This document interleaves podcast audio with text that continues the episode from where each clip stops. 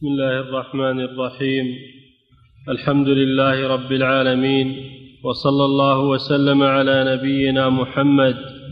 أما بعد قال المصنف رحمه الله تعالى عن عبد الله بن عباس رضي الله عنهما قال أعتم النبي صلى الله عليه وسلم بالعشاء فخرج عمر فقال الصلاة يا رسول الله رقد النساء والصبيان. فخرج النبي صلى الله عليه وسلم ورأسه يقطر يقول لولا أن أشق على أمتي أو على الناس لأمرتهم بالصلاة هذه الساعة. بسم الله الرحمن الرحيم. الحمد لله رب العالمين صلى الله وسلم على نبينا محمد وعلى آله وصحبه. هذا حديث ابن عباس رضي الله تعالى عنهما. أن النبي صلى الله عليه وسلم أعتم بصلاة العشاء. تقدم أن وقت صلاة العشاء يبدأ من مغيب الشفق ويستمر إلى طلوع الفجر ولكنه ينقسم إلى قسمين وقت الاختيار وهذا إلى ثلث الليل أو إلى نصف الليل على قول آخر ووقت الضرورة إلى طلوع الفجر. وفي هذا الحديث أن النبي صلى الله عليه وسلم أعتم بالعشاء. العشاء يعني صلاة العشاء. ومعنى أعتم العتمة الظلمة العتمة الظلمة. وأعتم معناه أظلم مثل أمسى وأصبح. أصبح دخل في الصباح وأمسى دخل في المساء. وأعتم دخل في العتمة وهي الظلمة والعتمة إلى ثلث الليل. النبي صلى الله عليه وسلم في هذا الحديث أخر صلاة العشاء إلى العتمة أو إلى آخر العتمة ليبين للناس الحكم الشرعي. فتأخر صلى الله عليه وسلم والناس ينتظرون المسجد. هذا فيه دليل على أن الإمام ينتظر. على أن الإمام ينتظر إلا إذا أذن لأحد أن يصلي عنه أو تعذر حضوره تعذرت مراجعته. وقول عمر رضي الله عنه الصلاة يا رسول الله. هذا فيها أن الإمام يراجع إذا تأخر. الصلاة يا رسول الله. الصلاة منصوب على فعل محذوف. على فعل محذوف. أي صل الصلاة يا رسول الله. فهو منصوب على أنه فعل على أنه مفعول بفعل محذوف. وهذا فيه دليل على أن الأكابر ينبهون. هذا دليل على أن الأكابر ينبهون لأنهم ربما يكونون ناسين أو يكون هذا من باب الاستفادة إذا كان هذا التأخير له فائدة. وقول عمر رضي الله عنه الصلاة يا رسول الله. فيه تنبيه الأكابر من أجل إن كانوا ناسين أن يتذكروا وإن كانوا قاصدين التأخير فلأجل أن يبينوا فائدة هذا التأخير. وقوله رقد النساء والصبيان.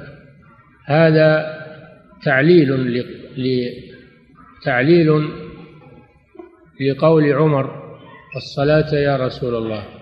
أي أن العلة في هذا التنبيه هو حصول الرقاد من النساء والصبيان من طول الانتظار. وهذا فيه أن النساء يحضرن الصلاة في المساجد مع الجماعة ولا يمنعن من ذلك بشرط أن يلزمن الحجاب والأدب الشرعي. وفيه دليل على أن الصبيان أيضا يحضرون الصلاة مع آبائهم والبنات مع أمهاتهن هذا إذا كان المراد رقد النساء والصبيان الحاضرون في المسجد. وقيل إن المراد النساء والصبيان الذين في البيوت ينتظرون رجوع آبائهم وأمهاتهم. فالكلام يحتمل معنيين من المراد الذين حضروا أو المراد الذين في البيوت وينتظرون آباءهم الذين خرجوا للصلاة. وعلى كل حال هذا فيه دفع للمشقة عن الضعفاء. فخرج النبي صلى الله عليه وسلم. خرج إلى الصلاة يقطر رأسه أي شعر رأسه يقطر من الماء. هذا فيه قالوا هذا فيه دليل على أن المتطهر لا يتنشف من ماء الطهارة بل يتركه. وهذا كما سبق أنه صلى الله عليه وسلم لما توضأ أتي أتي بمنديل فلم يرده. كما سبق البحث في هذا. ثم قال صلى الله عليه وسلم لولا أن أشق على أمتي لأمرتهم بالصلاة في هذه الساعة.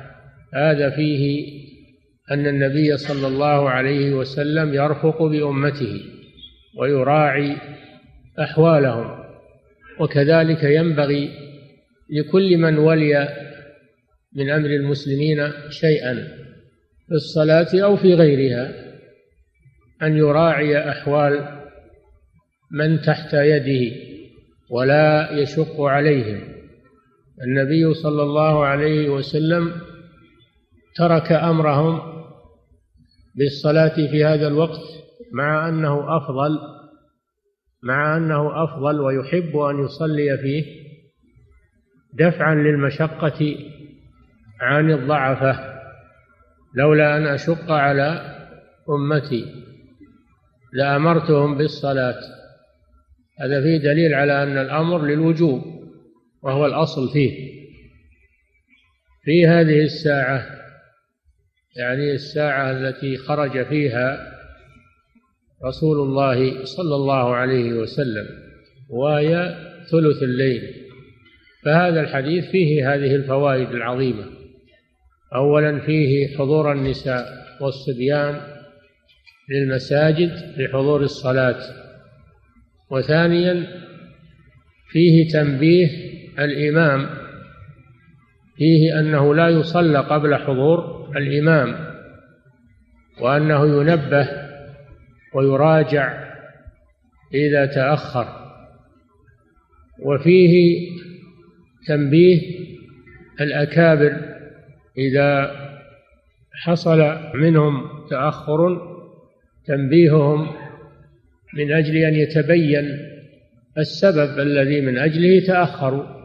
وفيه رفق النبي صلى الله عليه وسلم بأمته ومراعاته لدفع الضرر عنهم والمشقة وأن دفع المشقة عن المأمومين يقدم على الفضيلة. يقدم على الفضيلة دفعا للمشقة.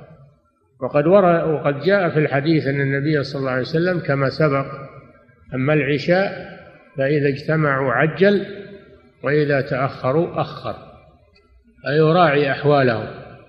وفي الحديث ما ساق المصنف الحديث من أجله وهو أن صلاة العشاء في ثلث الليل الأول أفضل. من الصلاة في أول الوقت.